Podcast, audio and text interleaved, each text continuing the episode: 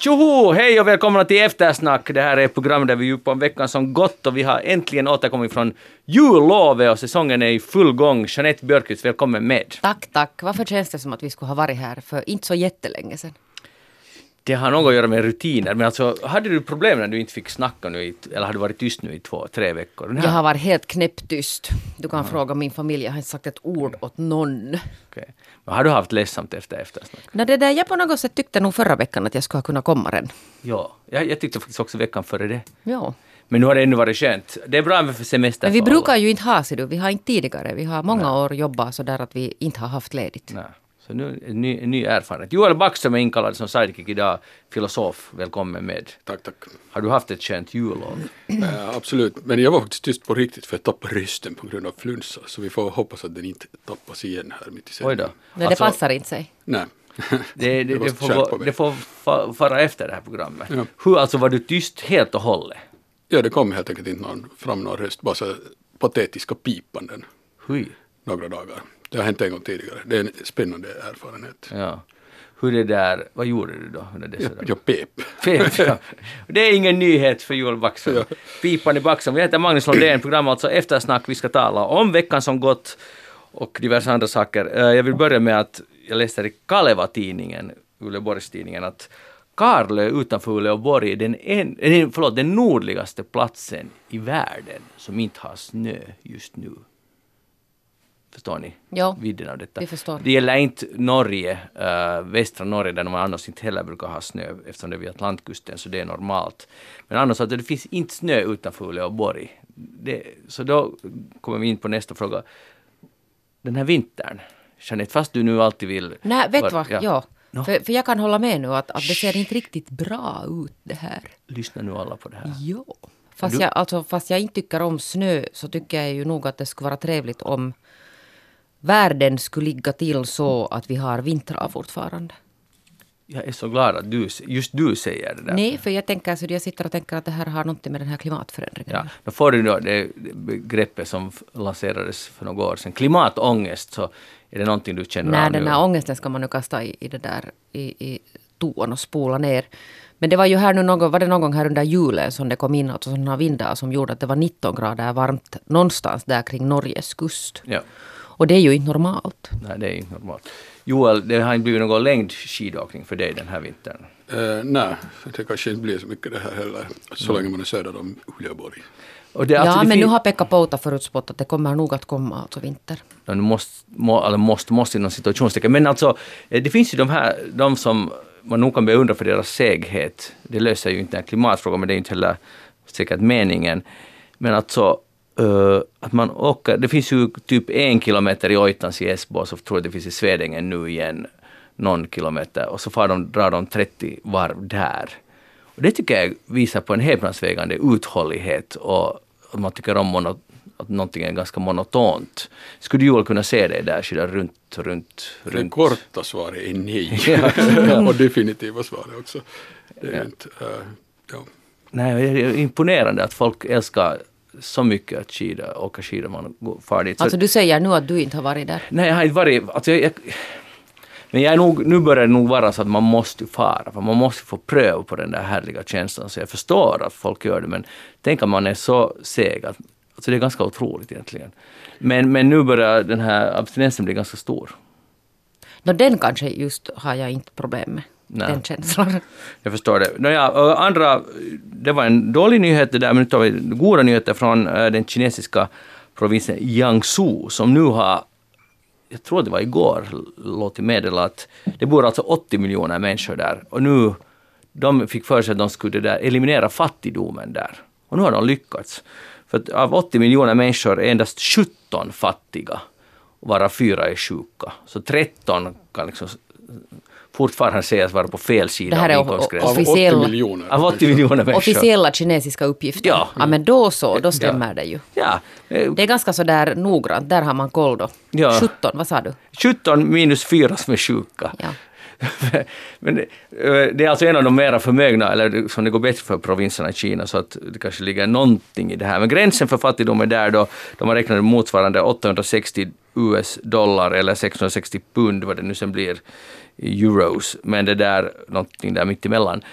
I alla fall, så du tror inte på det här. Men hur kan man då förklara alltså de här som, de här, vet du vad sa du, fjorton minus hur många? Jag sa sjutton minus fyra blir tretton. fyra. Ja, just det, tretton. Varför är de fortfarande fattiga då? Staten har misslyckats där helt tydligt. Eller så kan det vara det här att alla individer liksom, vet du, det här som det alltid talas om också i Finland, att folk vill inte arbeta och så vidare. Det där, vad kan du nu mera berätta om vad de har gjort där? De har nu gjort sitt yttersta, jag vet, jag vet inte. Ja, man skulle gärna då vilja veta vad de här metoderna är. Ja. Det skulle vara något man skulle kunna kopiera på andra håll om det lyckas så bra. Och det där var, varifrån kommer allt? Hej, förlåt, jag sa just, om den här summan jag sa, så det var alltså per år, en årlig inkomst, inte en månatlig inkomst. Ah. Så att vi talar om några sjuhundra euro per år. Och då är man inte mer fattig. Alltså man kan ju också sen eliminera fattigdom genom att eliminera de fattiga. Det är ju en klassisk no, det var ju den första jag började tänka ja. på att ha hänt. Eller sen genom att sänka fattigdomsgränsen ja. så att alla kommer överför. Det känns som att det är kanske något många... sånt som har hänt där. Det finns många möjligheter. Där ska man förflytta människor. Eller så att de inte mera finns med i bokföringen. Du har rätt. Vi går vidare. Det har hänt allvarliga saker i Iran och i Irak de facto. Toppiranen Qasem... Qasem Soleimani blev ju avrättad av U S A:s äh, av en amerikansk drönare här. Det har knappast undgått någon. Efter det har Iran attackerat en amerikansk bas i Irak, och sen nu, typ igår var det vist som ett äh, ukrainskt flygplan blev nedskjutet sannolikt. Och sannolikt i misstag, men i alla fall av iranska äh, försvars, vad man kallar det, missiler vid, vid flygfältet i vid Teheran. Och alltså allt tyder på att det är de som har gjort det i någon sorts förvirring, i, i panik, men i alla fall är det de som har gjort det. Vad tror Eller ni? Av ett misstag. Ja, ja, de är misstag, men någon har tryckt det, precis som jag antar att också då när ryska rebeller sköt ner det här ukrainska planet, var det också, eller i Ukraina, var det i så att säga situationstecken i misstag, men det gjordes ändå, världen var upprörd. Är du nu upprörd, Jeanette, för det här då? No, det där jag kommer ihåg, det här hände ju alltså samtidigt som de hade angripit de här amerikanska målen, och då hette det, det kom alltså som en separat nyhet, och så sades det att det har hänt en olycka. Och sen förde man fram, alltså jättesnabbt kom det någon teori om vad det var som hade orsakat den här o- olyckan, som alltså då inte var trovärdig alls. Mm. För att det går inte att säga så snabbt, och det där sen började ju komma de här, jag sa ju direkt när jag hörde det här, så att det måste ha på något sätt med varandra att göra det här. Att det är någon missriktad någonting mm. har träffat det här planet. Ja, åtminstone kan väl inte Iran sådär, eller det är svårt att säga vem som skulle ha ett direkt intresse av att skjuta ner det där planet. Nej. Det var ju inte heller fyllt av amerikaner till exempel, eller något sånt. Så, att, så att antagligen, det, det är ju ett misstag, men det är ju mycket, det är ju hemskt och tragiskt de människorna, alla som dog där, men den där själva amerikanska mordet på generalen är ju ändå viktigare här.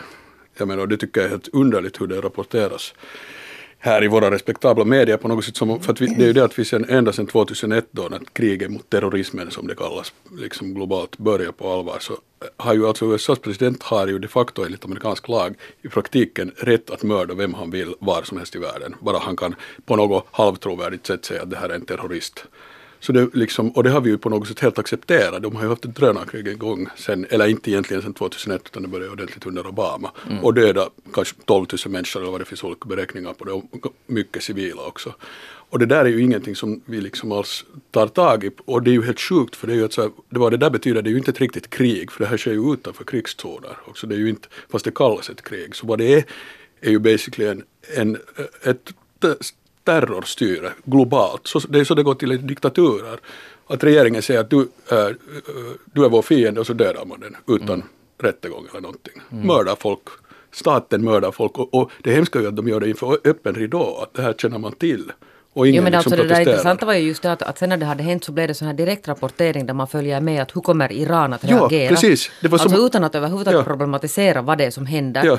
Att det där, hur kommer de att reagera? Och sen har det ju varit alltså sån här direktrapportering alltså ja. på det här. Och jag har nu inte riktigt sett alltså, som du säger, i de här våra egna medier så jättemycket sån här att man på riktigt problematiserar att vad är det här egentligen det handlar nej, om. Nej, nej, exakt. Efter, att första bilderna liksom, som kommer efter att de har mördat, det är ju basically som om uh, U S A skulle mörda Sanna Marin liksom. så här i en drönarattack, att vad ska vi måste tycka om det? Och jag menar, då ska man vara upprörd över vad de har gjort och inte att vi kanske blir arga över det. Mm. Men, men rapporteringen var just så att man såg sen så stora bilder av skrikande folkmassor på Teherans gator, de här galna eh, liksom shia-muslimerna. Det, det, men det, det var också alltså direktrapport. Ja, men det var just så att seuraa ja, tillannet ja, suorana. Som det skulle vara någon underlig liksom, sportmatch eller någonting, mm. eller sån här under just ett psykologiskt experiment. Hur man är det? Ingen liksom, upprördhet över att världens enda stormakt agerar på det där sättet. Ta sig liksom friheten att mörda vem de vill. Helt enligt, de bestämmer vem som är terrorist mm. och den mördar dem. Men Soleimani är ju in, var ju inte någon god inte, man. Klart att han inte är någon god man. Det har ingenting nej. Med det att göra. Det är ju det, inte, inte det heller. Det finns en massa människor som säkert på alla möjliga sätt skulle kunna ses förtjäna att dö och så vidare. Men en rättsstat fungerar på det sättet att man då i så fall om man tycker att någon ska dömas för någonting så tar man fast den och ställer den inför rätta och inte att man mördar folk på öppen gata. Mm. Så går det till just i diktaturer, inte i rättsstater. Och nu, nu har vi i praktiken liksom en situation där U S A har en sån, ett sånt maktövertag och en sån teknologisk kapacitet att de kan sitta liksom hemma och, och ha koll över hela jordklotet och sen bestämma just på eget bevåg att nu mördar vi den där. Och säkert är många, de flesta som mördas eh, har inte, verkligen inte rent mjöl i påsen och är antagligen kanske terrorister också. Men man kan ändå inte gå omkring, man kan inte ha ett system som bygger på Nej. Att någon fritt får bestämma vem som ska dö. Det är statsterrorism. Det, jo, visst. Men, men här, alltså Soleimani är ju också en terrorist. Absolut, Iran, och, och, förstås. Ja, ja. Och det som nu händer, kan, konsekvensen men, av det här kan vara, ingen vet ju vad som kommer att ske. Det är som att nu alla de någorlunda moderata krafterna, alla studenter i Iran, ja. Så nu blir de alla, eller i alla fall kort, på kort sikt blir de jättepatriotiska och ställer sig bakom ja. Den regimen därför att, för att det här är så kränkande mot ett land, som du just sa. Och det är ju en direkt krigshandling. Det är en krigshandling, och, och så blir alla slutet sig bakom flaggan där och religionen och så vidare. Så, så, så jag tycker att värsta med det här är det finns många saker som är illa, men det kommer att, ha, kommer att göra saken mycket värre. De, de, de som skulle vilja ha reformer i Iran och är för lite liberalisering, så de har ingen, nu just ingen makt där på grund av det här. Flygplansgrejen kanske ändras igen på det, för det kommer att väcka så mycket kritik. Att det kanske blir för igen, därför det, det är med man kan, ingen kan veta vad det här slutar. Det kommer alltså någonsin att verifieras. Ja, men sannolikt kommer det att, att verifieras. För det finns så pass mycket övervakningssystem i, i dags, dagens värld. Man kommer att kunna bevisa det. Helt som det gick med det där ukrainska planet då tidigare som körs ner av ryska, eller ukrainska rebeller. Så nu kommer man, men sen vad har det, vad har det för relevans betydelse för de som har gjort det? Det är sen en annan mm. sak. Men ja, men, nu är det ju, men där är det väl det som är det beklagliga förstås, att, det, att äh, Trump vill inte ha, det är ju inte han som är den avgörande här på det sättet, utan det har ju länge då funnits i U S A en stark lobby som helt enkelt inte vill, de vill inte ha ett, äh, de skulle vilja ha stabilitet förstås på sätt och vis i Mellanöstern, om det är en stabilitet som de kontrollerar, men de vill inte ha en stabilitet som bygger på att Iran är starkt, för Iran är en makt som de inte kan kontrollera. Och då väljer de hellre äh, helst skulle de väl bara ha en sån nuvarande totalt instabilt läge och ha ett svagt Iran. Eller sen kan de välja att börja kriga på allvar och döda hundratusentals människor för att främja sina maktintressen. Och igen, det är ju inte, pointen är inte liksom att Irans ledare skulle vara något bättre eller något sånt, men de har förstås inte alls liknande äh, makt. Och sen tycker jag att det är en viktig poäng att vi hela tiden, våra medier, ändå vi uppfattar ju alltid att vi på något sätt står på Amerikas sida och Amerika står på vår sida, och de är en demokrati som står för mänskliga rättigheter och stabilitet och ordning i världen, i motsats till Iran. Och det är ju helt enkelt alls, inte alls sant. Äh, Och nu, men nu är det, det som det talas mycket om att gick Trump nu för långt, för att nu när han har mockat alla sina allierade länge, just europeiska, mm.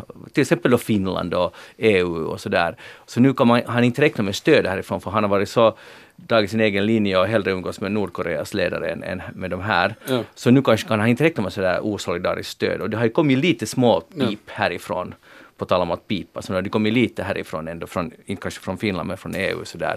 Uh, så det är inte alls säkert att världen nu skulle ställa upp om de skulle nu deklarera krig mot Iran. Att, att det, sådär som det var med ja. Weapons of Mass Destruction då i tiderna. Ja. Där alla ställde snällt upp i väst. Ja. Jag, jag tror inte alls det skulle vara så självklart idag. Nej, nej, det kan man, men där igen kan man säga, är det inte otroligt att, det liksom, att så länge U S A har en på något sätt respektabel president som vet hur man spelar enligt spelets regler, så att säga, så då ställer vi snällt upp, mm. fast vad de gör är helt fruktansvärda saker. Ja, de gör ju då, de hittar ja, de på gör, det. Ja, hela Irak-kriget från början, det som har destabiliserat den där regionen på allvar, så det är bara baserat på totalt ljugande. Och har inte, inte hade ju fått några konsekvenser liksom, för U S A på allvar. Uh, och det där, men nu, men det, sen blir man upprörd när man har en Trump där som är just ett så här fumligt barn, som förstås är det livsfarligt att ha en sån kille så att säga, och, och på stundens ingivelse bestämma vem, vad som ska ske. Att det är förstås farligt på ett annat sätt, men å andra sidan så det är först nu som folk reagerar, vi borde reagera mycket tidigare. Han, han skröt ju med att det var så här split second decision, ja. Att han måste, och, att, och sen det, det som han presenterade, att det äh, lades fram många alternativ och här var det mest extrema och han valde det. Till allas förvåning. Men det lustiga är nog faktiskt det som du sa, Joel, att en jappe, det presenteras förslag och sen bestämmer vi gör sådär, och sen görs det. Sådär bara. Mm. Att sen, att då, är det, då är saken klar. Att man, U S As president har ganska mycket makt. Ja, sen den här förklaringen att vad det är man tror att man vill uppnå med det här. Ja. Att nu bombar man ihjäl en människa och så tänker man att nu stabiliseras allting och nu försvinner terrorismen. Det är så liksom urbota korkat. Ja, men det är för hemmaplanen gjort. Men det är klart att det är gjort för hemmaplan, men det är liksom men också är det väl det att bara det är, idioti. Är det ju ett misstag att tro att de skulle vilja bli av med terrorismen på riktigt. Inte men så vilja, är det ju. Det är ju det att, att vi har, liksom terroristerna vill inte bli av med de som bekämpar dem och inte vill de som bekämpar terroristerna heller på riktigt bli av med terrorismen. Utan de spelar ett spel där de lever av varandra. Ja. Och vill ha där, där hela tiden mer och mer kontroll och makt för dem införs i våra samhällen och, och, och på, runt om i världen. Det är vad de vill upprätthålla, inte vill de bli av med varandra överhuvudtaget. Nej. Båda och folk dör ständigt, eller mördas av båda sidor. Och förstås, igen, som vanligt så är det mycket fler som mördas av den sidan som har mera makt. Av den sidan som har mindre. Och sen en massa civila som stryker med ja, ja, på ja. vägen. Ja, vad tror du, vad, vad är vägen vidare härifrån? För nu, sen, nu har ju alla lite backat ner med det här flygplanen, sån här li, grej här som kan komplicera det ytterligare. För ja. Nu kommer ju människor att kräva ju... att... Förstår ni, att det blir det mycket mer komplicerat nu att, att de gjorde det här fruktansvärda misstaget. De faktiskt sköt ner ett civilt flygplan, sannolikt. Och någon måste ju vara ansvarig för det också. Det är klart någon måste vara ansvarig för det. Så. Men det där Donald Trump var ju sen när han steg framför, sen blev ju alla att vänta just den här, vi följer direkt rapporteringen. Att sen efter den här Irans angrepp, att vad gör Donald Trump? Och han framstod ju nu som, tittade på den här när han steg framför kameran, jättekort, försenad. Och sen var han ju lite så här, på något sätt, äh, inte så hård. Mm. Ja, det här så jag. Han... Så där hade ju nog någon det där, säkert coacha honom. Men då talade han från en teleprompter, var det inte så? Att den gången han, den gången han var lite försiktigare, så då talade han från, från skärmen. Tele, ja. Ja, och sen alltså var det så att det där, han, han svarade ju inte alltså på några frågor. Utan sen hade ju någon säkert coachat då, och sen vänder du om och sen bara försvinner du. Ja, och snabbt. Ja, och innan du börjar tala, frifräsa. Jag börjar inte tala om att vi ska bomba iranska kultursajter. Jag tänker alltså att det bara de som styr, försöker styra upp det här. Alltså där finns ju massor med människor bakom det här som försöker hålla honom. Ja, men nu fick jag ju, jag fick nog känslan, alltså som sagt, Soleimani är ju, jag hade faktiskt inte hört om honom, men han är näst högst i Iran i praktiken, så, eller var näst högst så.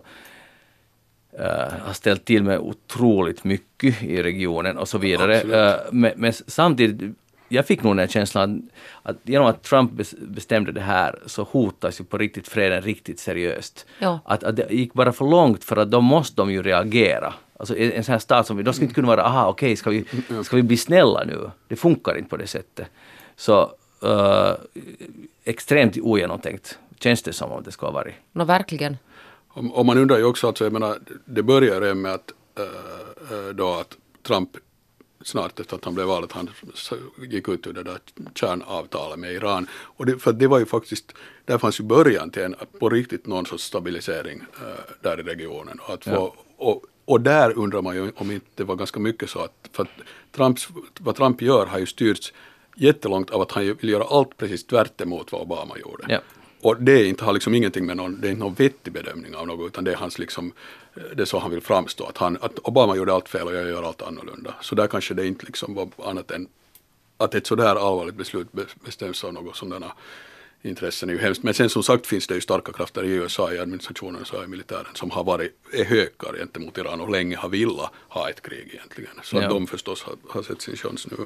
Men vad ska man göra om vi talar om Iran igen? För de är nog extremt aggressiva, de här sina grannländer och håller på där. Och, det, och så att säga, det kan man ju inte heller acceptera. Nej. Så vad, vad, vad, vad gör man sen i den situationen?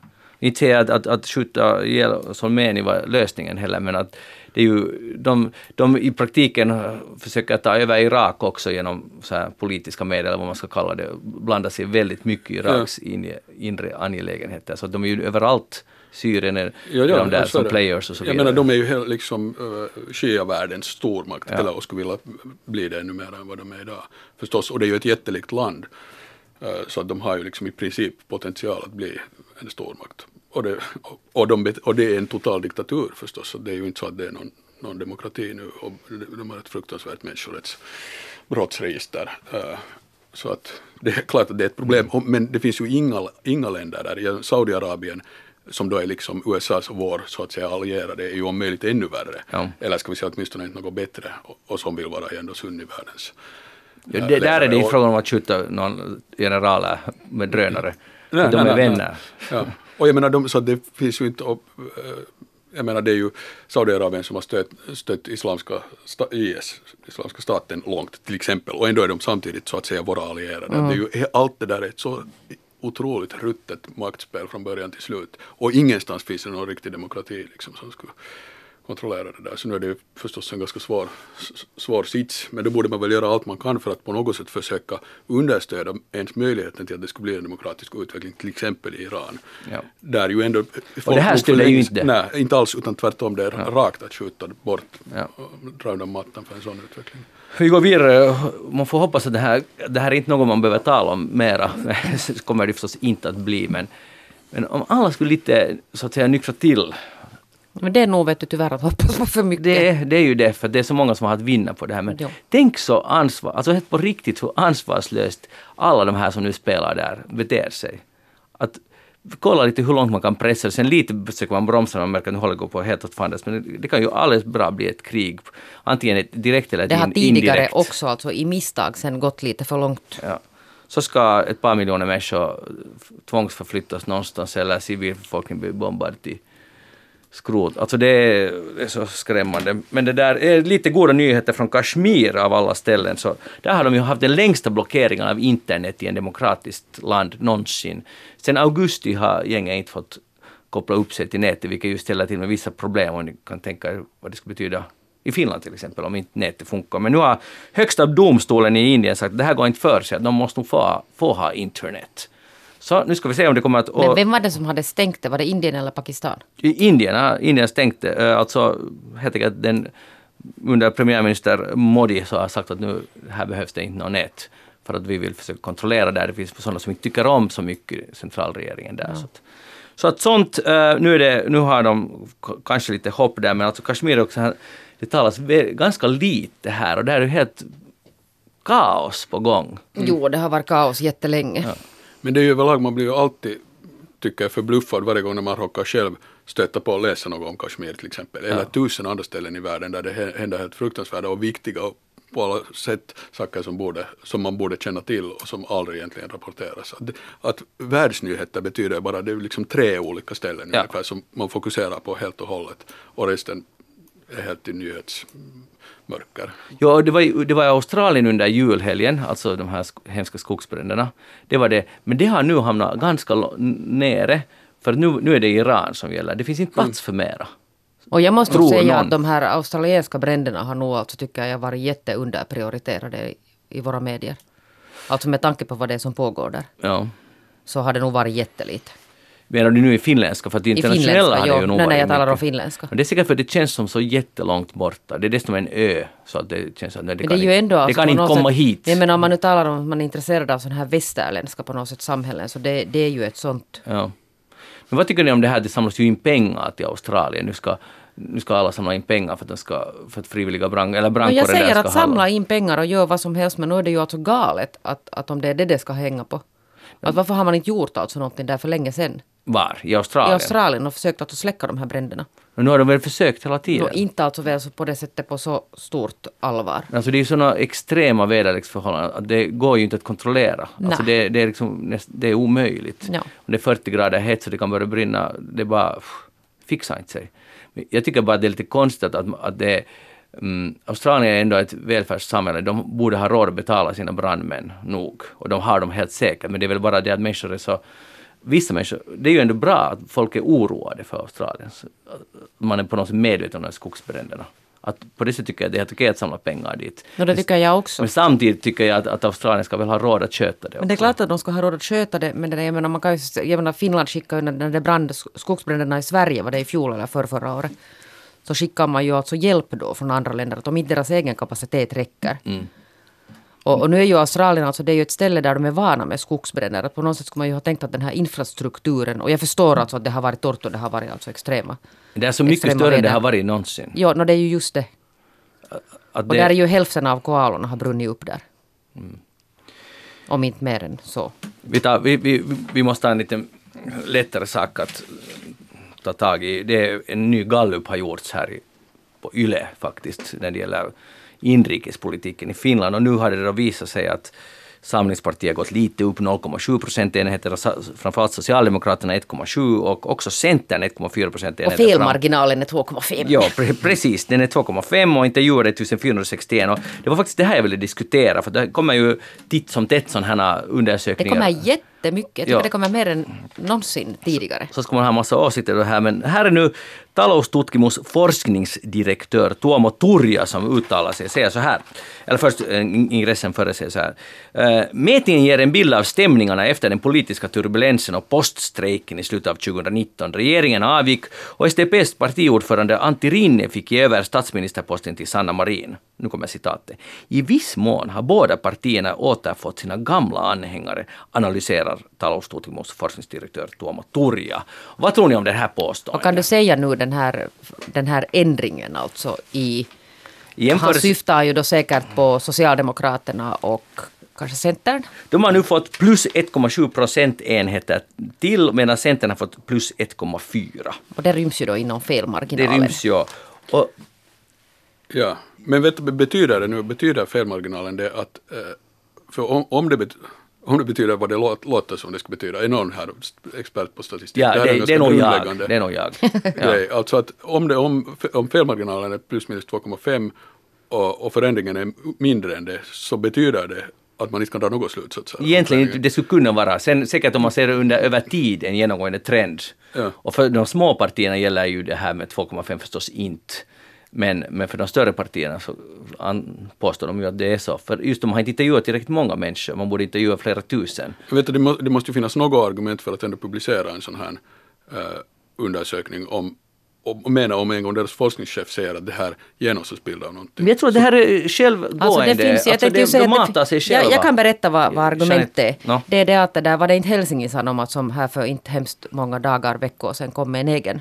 Så han kanske också via Taloustutkimus. Så då måste man ha sin egen, och eftersom man har gjort sin egen så måste man göra rubriker på den. Ja, ja det men det, det är journalistik. Det är journalistik. Men, kan den här, men, okay, men det är en sak vad journalister vill ha liksom, och sälja åt offentligheten, och en annan sak vad en forskningschef kan säga. Att kan han helt kallt säga påstå att man kan dra några slutsatser av någonting som man vetenskapligt de facto inte kan dra några slutsatser av.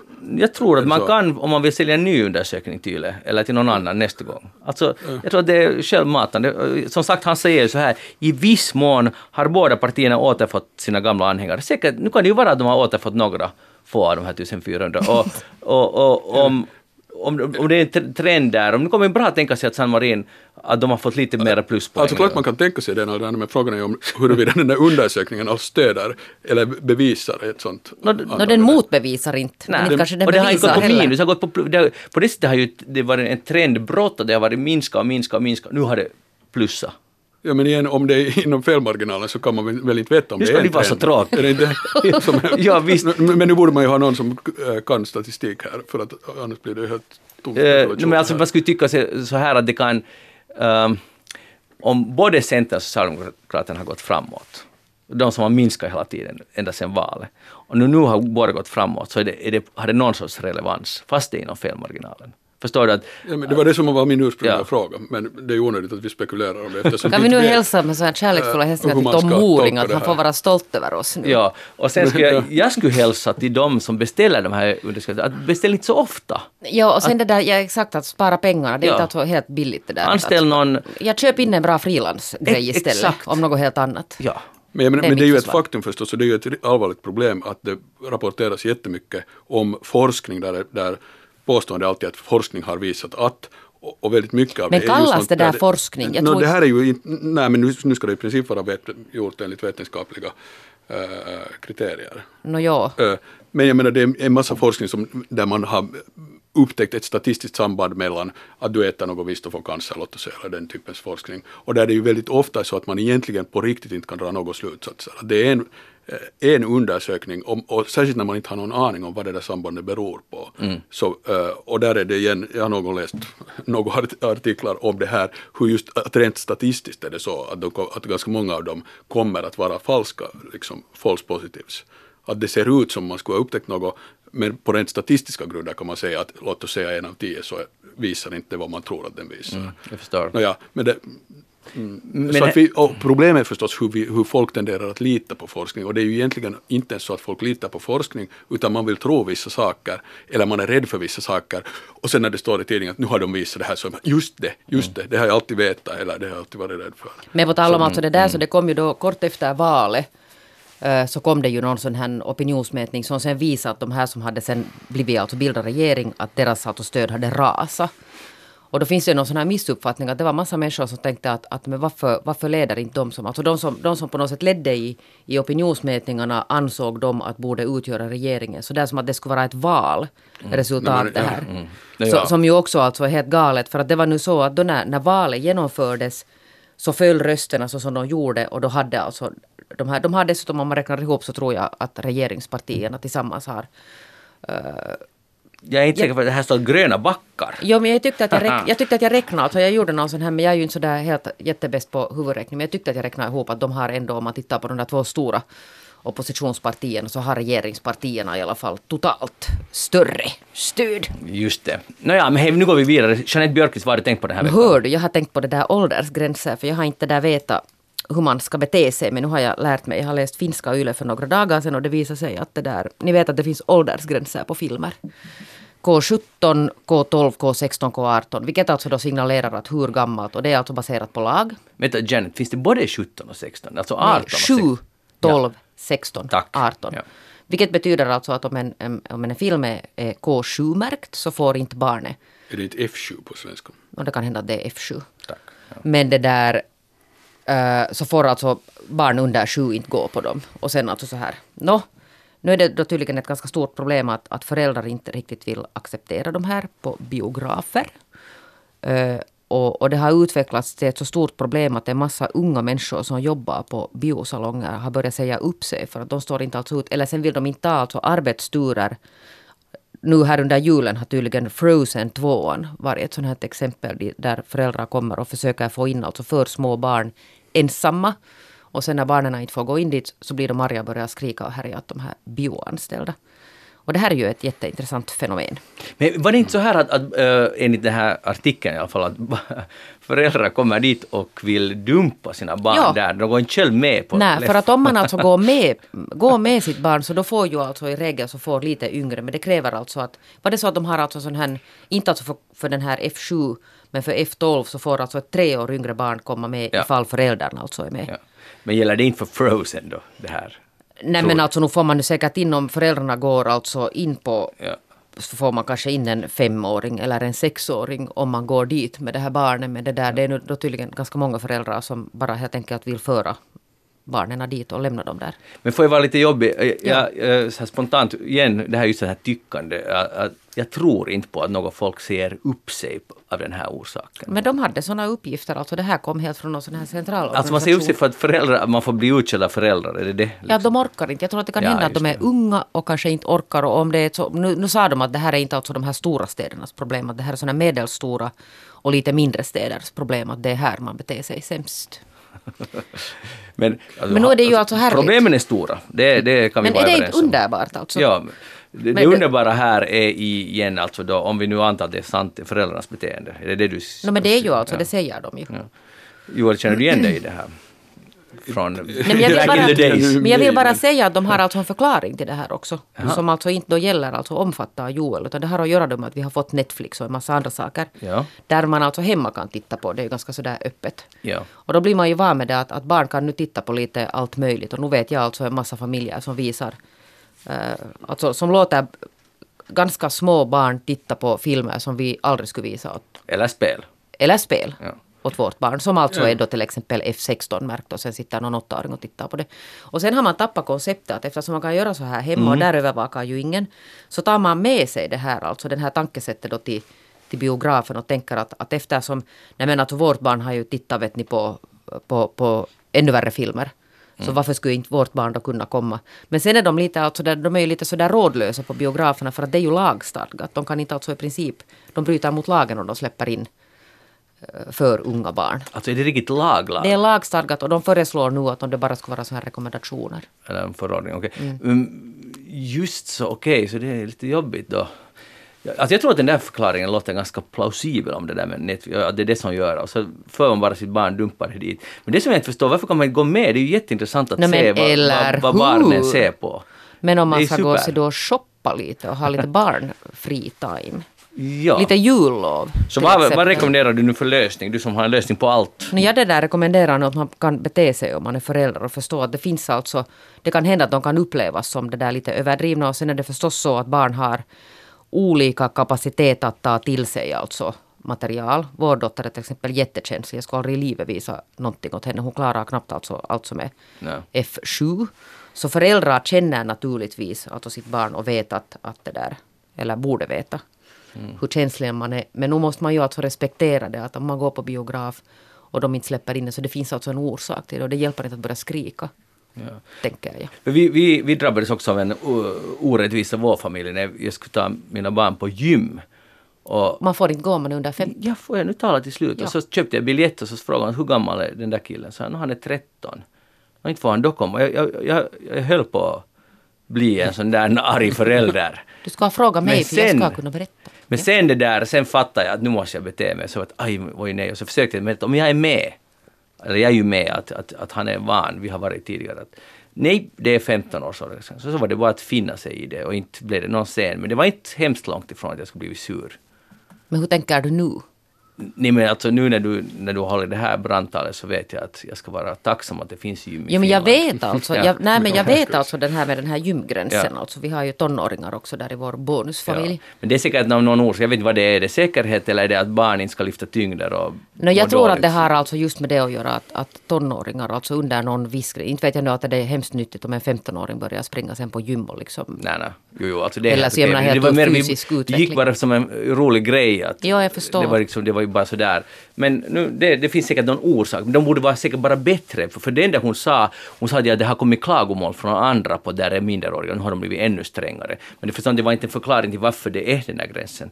Det, må, någon måste, det måste finnas en vettig orsak. Ja, där skulle någon ha någon businessidé att man öppnar alltså någon sån här gymaktigt typ någonting dit familjen ja. Kan gå tillsammans. Ja. Av olika åldrar. Joel Backström, vad har du tänkt på den här veckan? Jag har tänkt på det där, något som vi har talat någon tidigare om också tror jag här i Giftersnack om, eh, vad heter det, eh, un, un, ungdomar och hela synen på klimatkrisen. Eh, eh, vad heter det, det var, det var en vecka sedan i Husis så var det en, jag, jag vet inte om ni råkar se det, men det var ett, eh, två artiklar efter varandra, två reportage efter varandra om plastproblematiken. Det ena i, i eh, Manila i, eh, på Filippinerna och det andra i i Bangkok. Kommer ni ihåg något sånt? För det var, det var slående bilder nämligen. Bara den bilden från Manila, det handlar alltså om folk som lever på en, mm. sop, sto, en soptipp, ja, alltså en kåkstad för ja. femton tusen människor eller vad det är, som helt enkelt lever på att samla plast då.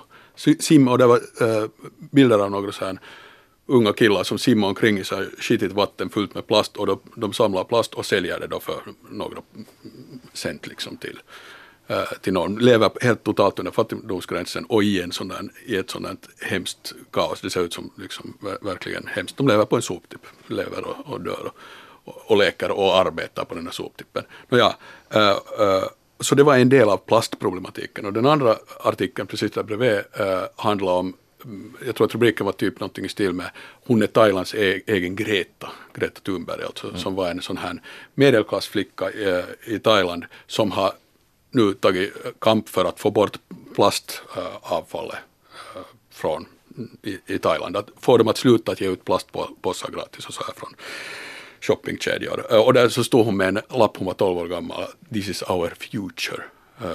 Liksom så här just som man tänkte, hon var, hon var som Greta just så att aj vad fint att de tar, tar det tur med saken. Och det är ju också fint, men det var bara så slående på något sätt hur, man, hur olika världar de här två uh, unga människorna då lever i. Att de där som simmar där omkring i det där uh, bor på den där soptippen, så det är ju inte, det, well, det är deras framtid också, men framförallt det är deras, deras nu som är så hemskt att det, liksom, det kommer aldrig att bli så hemskt för resten av oss. Men det är som om det, det hur hemskt många människor, alla fattiga i världen, lever idag, det liksom helt enkelt väcker inte den sortens respons som idén om att någon hotar vår framtid, vår framtid, mm. vår välbärgades framtid gör.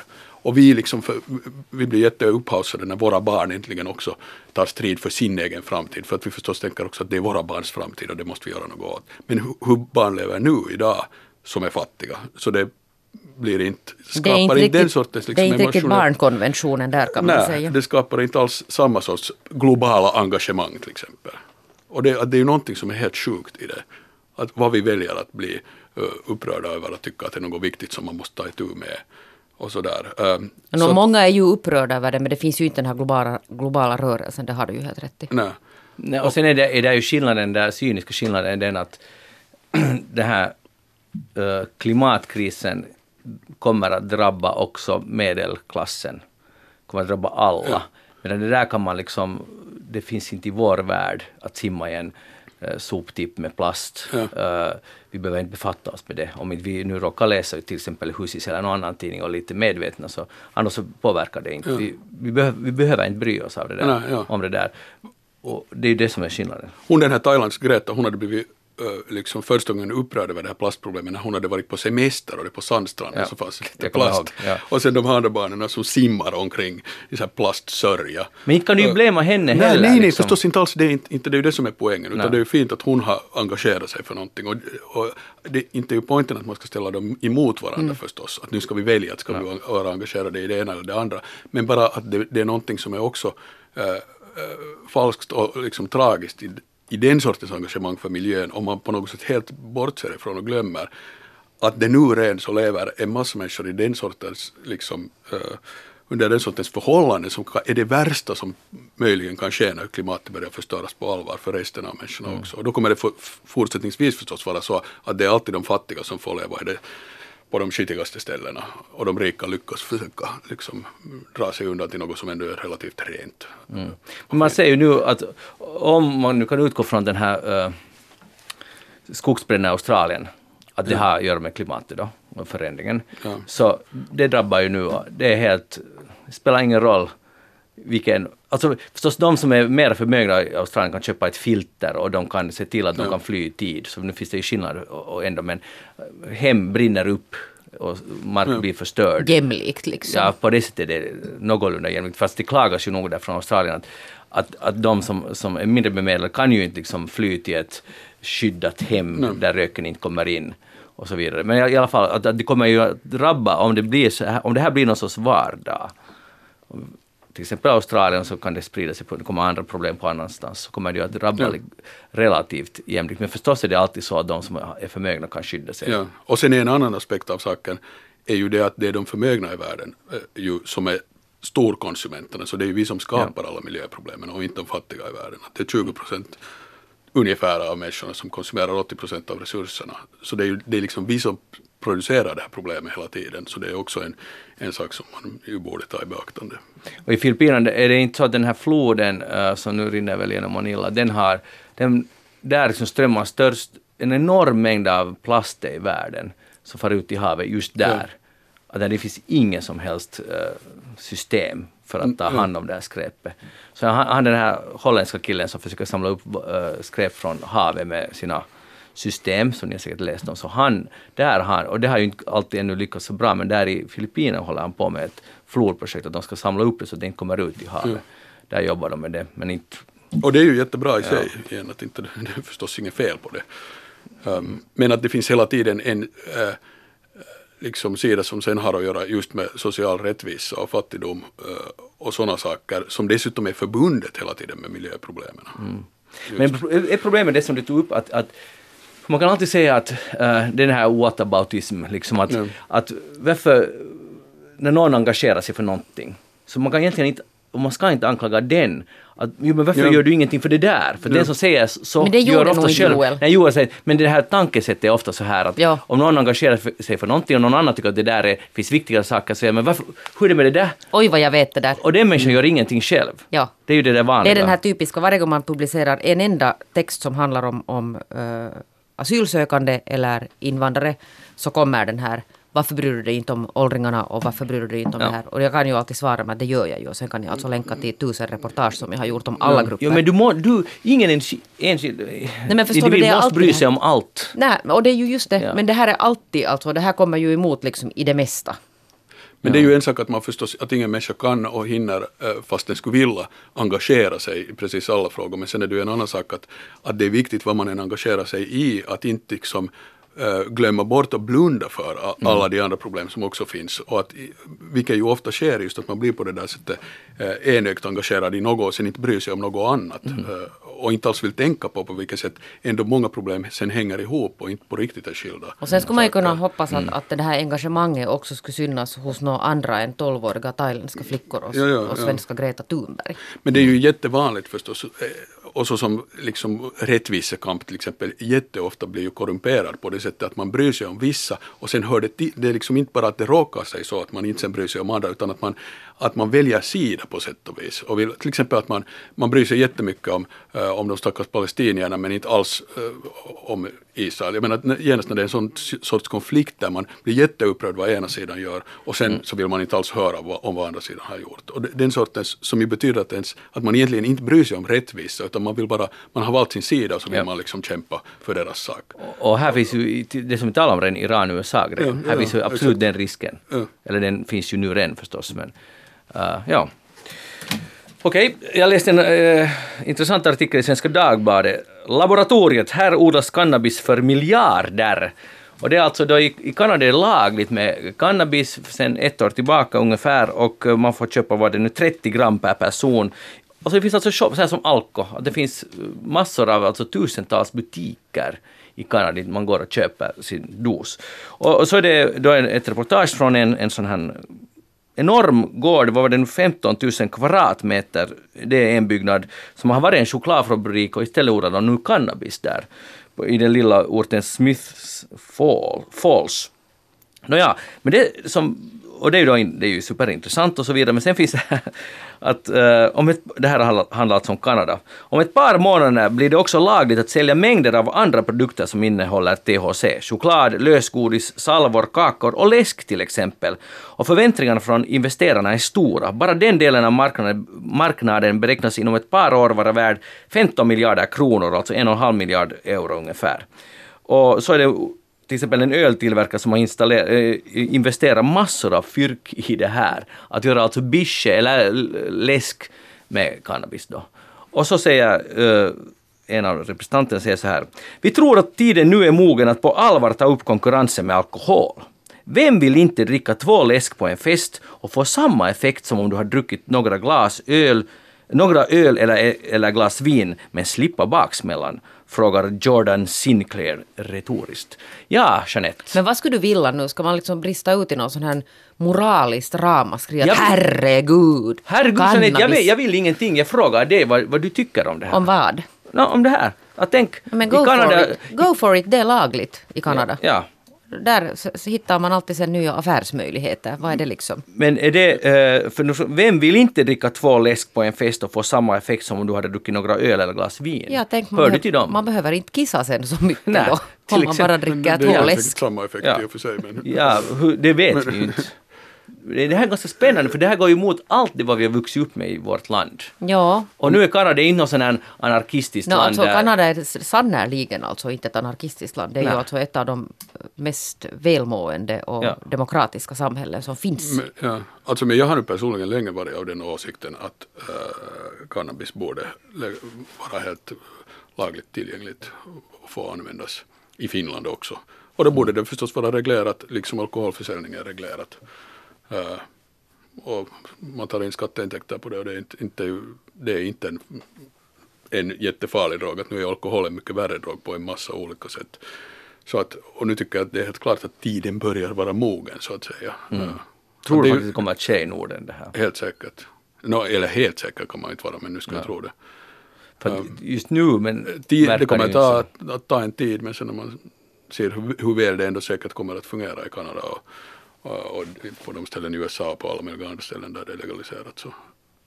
Men det, är det är intressant hur tider förändras. Alltså, det är klart att tiden förändras, men alltså, inte skulle det ha varit riktigt aktuellt när vi växte upp på åttiotalet att, att ett, land, ett land som Kanada, att ja, hej, att vi har så här statliga alkon som säljer, och de tar in skatteintäkter just som du sa, det är lite dyrare än på svarta marknaden, men istället ger de goda råd. Man kan gå till butiken och helt som på alkohol här, att vad ska vara, vad ska vara sitta bra, att vad borde jag röka idag och så vidare. Mm. Och allt det här uh, sköter staten om. Mm. Men vad tycker du själv? Du verkar vara lite nu, så det är svårt för dig det här. Det är jättesvårt, jag är jättefascinerad av det här. Jag läste den liksom noggrant, den här artikeln. Fast vad, vad är det alltså som är så svårt med det då? Nej, det är svårt bara därför för att man är så, så pass liksom i alla våra skolböcker, all uppfostran, allt hade handlat om droger, porteorin och så vidare. Men den här porteorin, jo, och porteorin, den är alltså kullkastad för många, många jo, år sedan. Men ni vet hur mycket vi har fått höra om jo, den. Ja, men de alltså, ljögat oss rakt i face. Jo, den är alltså skrotad. Den är alltså forskar, forskarna Weapons of Mass Destruction. Jo, den är skrotad. Ja, Ren. den finns inte med. Den existerar okay. alltså inte okay. den här. Och poängen är ju det att överhuvudtaget, det är därför som, som man nu, som har nog varje tänkande människa har insett för ganska länge sedan att hela liksom idén om kriget mot droger, att det funkar ju inte, att mm. det där kriget själv, det är lite som kriget mot terrorism faktiskt, mm. att det där kriget själv skapar mycket större skada än vad de där drogerna som sådana skulle skapa. Det är ju hela den där illegaliteten kring äh, drogerna och utslagning, stigmatisering, allt det där som gör äh, drogproblemen mycket värre. Att sen när du, och där blir ju portöring på sätt och vis börjar stämma så länge också äh, äh, milda svaga droger är illegala. Då kommer du in redan i det där att du, det här, du har redan börjat göra något olagligt och sen kommer du in i den sortens tänkande kring det där. Men jag har pratat någon gång för länge sedan alltså med sån här, mm. det var såna här omhändertagna ungdomar som det där pratade om den här, alltså det här är nog säkert kanske tio år sedan, som sa att, att det, det har varit problematiskt för dem för att, för att just den här porten, alltså den här, den här teorin om att, att, att tittar du på cannabis så kommer du snart att stå med sprutan liksom i armen, mm. Mm. heroinsprutan i armen. Och sen har de börjat röka cannabis, sen har de märkt att hej, det gick inte alls så som det hette, att man blir genast beroende och sen ligger man liksom där i diket och, och är helt liksom nerknarkad. Att det stämde inte, att de puffar nu på där, varpå de inte heller har trott på att de här syntetiska drogerna är farliga. Alltså att man har tänkt mm. att okej, okay, men det här hände ju ingenting som, som vi hade hotats med. Så det är klart att vi kan testa heroin. Mm. Och det var sen en lite annan sak, det där med heroin. det, är ju, det är ju lite annat, ja. Jag tycker den här idén är fascinerande. Alltså man skulle bra testa det här i Norden. Och vi har ju jättefina alkohol som fungerar helt, ganska bra. Alltså inte, inte säger jag det. Men jag menar bara att det är intressant hur det förändras. Att, och det kan ju vara att en ny relation kommer att tycka att det här är helt, helt okej, okay, eller så går det inte. Men de verkar ju redan tycka det. det men men nu, nu har vi ju alltså, om vi tänker hur mycket skada alkohol ställer till, så det här kommer ju att vara argumentet. Och, och det är också helt, att ska vi ha ännu mera drog? Vi har en, en drog som säljs på alkohol, det är jättelätt att få tag på, det ställer till med familjevåld och ex, ma, dödsfall i otaliga mängder och olycka och alltså allt, allt vad det nu tänkte svära här, men det, och det här finns, har vi redan. Så då är ju argumentet, ska vi ta ännu en till drag som vi ska köta lagligt, alltså sälja lagligt. Så mm. nu är det ju en ganska starkt argument. Alltså, och, mm, ja, förstås finns det finns ju hela tiden den här frågan att å ena sidan så kan man ta, tänka att, att nu måste ju folk, vuxna människor få göra vad de vill, liksom, att staten borde inte förbjuda sådant. Och sen finns det det där folkhälsoargumentet som också har att göra sig med våld i familjer och det ena och det andra, som ju särskilt alkohol, jag menar, är ju verkligen no, destruktivt på det sättet.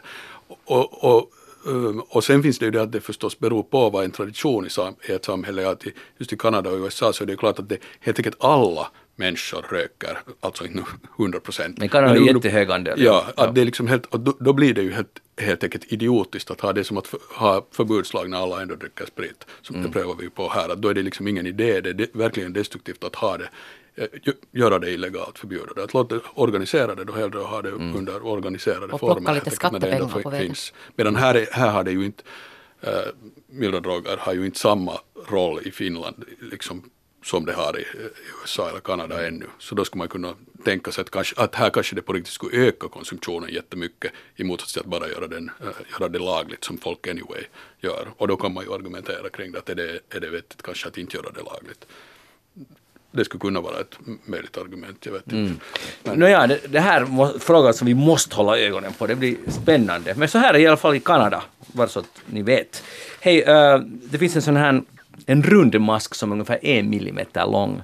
C-elegans heter den då. Elegans? Ja, eller det är ganska fint namn. För en rundmask, alltså ja. En sån här som lever där i tarmen. Nå, typ. Jag vet inte var den lever. Elegans i tarmen. Den lever i alla fall mest i laboratorier. Den, den är jättepopulär forskningsobjekt. Många Nobelpris har delats ut på, bara utifrån forskning på den här rundmasken. Men i alla fall nu har de eh, lite i misstag, eh, ett universitet i Kalifornien tillsammans med ett universitet i Kina, så har de lyckats förlänga livstiden på en sån här rundmask med femhundra procent. Och de är alltså, wow, och det på något sätt har det här relevans för människan också. Ja, det nästa år kan mm. vi ha, göra ja. det här på människan. Då säger jag helt kallt att det här, det här betyder att omfört, omvandlat på en människa så att människan skulle börja leva i femhundra år. Och med lite cellmanipulering och så vidare. Man fixar alldeles till det. Snart. Ja. Inom snar framtid. Ja, inom snar framtid. Så jag bara tänker att det skulle vara ganska mycket att hänga med i utvecklingen. Alltså att om man skulle leva femhundra år. Men hur man... åldras en människa sen under femhundra år då? Jag, jag vet inte. Hur ser man ut sen när man är fyrahundraåttio? Ja. Att det då liksom tonåren och slutar när man fyller tvåhundra ja. ungefär, eller, ungefär. Eller hundra. Det skulle vara helt intressant nog som experiment. Ja. Uh, det betyder att, att, att, att idag skulle leva någon som är född femtonhundratjugo. Jag råkar kolla, det var då uh, kung Manuel den första grundade Portugals postväsende. Så man skulle kunna liksom leva då och säga att man lever fortfarande. Att, att jag minns då när det inte fanns jag ett postväsende. Jag skickade första brevet. Ja, ja. ja, i Portugal. Så inte det är någon dålig merit, det skulle vara. Mm. Men skulle man, det där är ju alltså det där är förstås en urgammal dröm att odödlighet av något slag eller mm. åtminstone kunna leva jättelänge, men folk verkar ha grymma problem med att ens få något vettigt till stånd och liksom mm. inte bli desperata och förtvivlade över att leva åttio år ens. Så mm. börjar nu försöka, kanske man borde börja där och ja. inte bara förlänga sitt liv. Det är lite som att man borde först se, fixa att jorden är i skick före man börjar snegla på att ska vi flytta till Mars. Jo. Lite samma sak. Jeanette Björkhus, tack för att du var här idag. Tack. Och jag hoppas vi inte blir femhundra år gamla. Ja, samma här. För vem ska orka med eftersnack i femhundratrettio år och så vidare. Det skulle inte vara några trevliga grejer. Det, det är äldres råd liksom i kubik. Joel Backström, tack för att du var här. Tack. Jag heter Magnus Lundén. Programmet alltså Eftersnack. Vi är tillbaka igen om en vecka. Ni kan gå in på facebook punkt com snedstreck eftersnack och tycka till om ni har någonting på hjärta. Ha det bra tills dess. Hej då!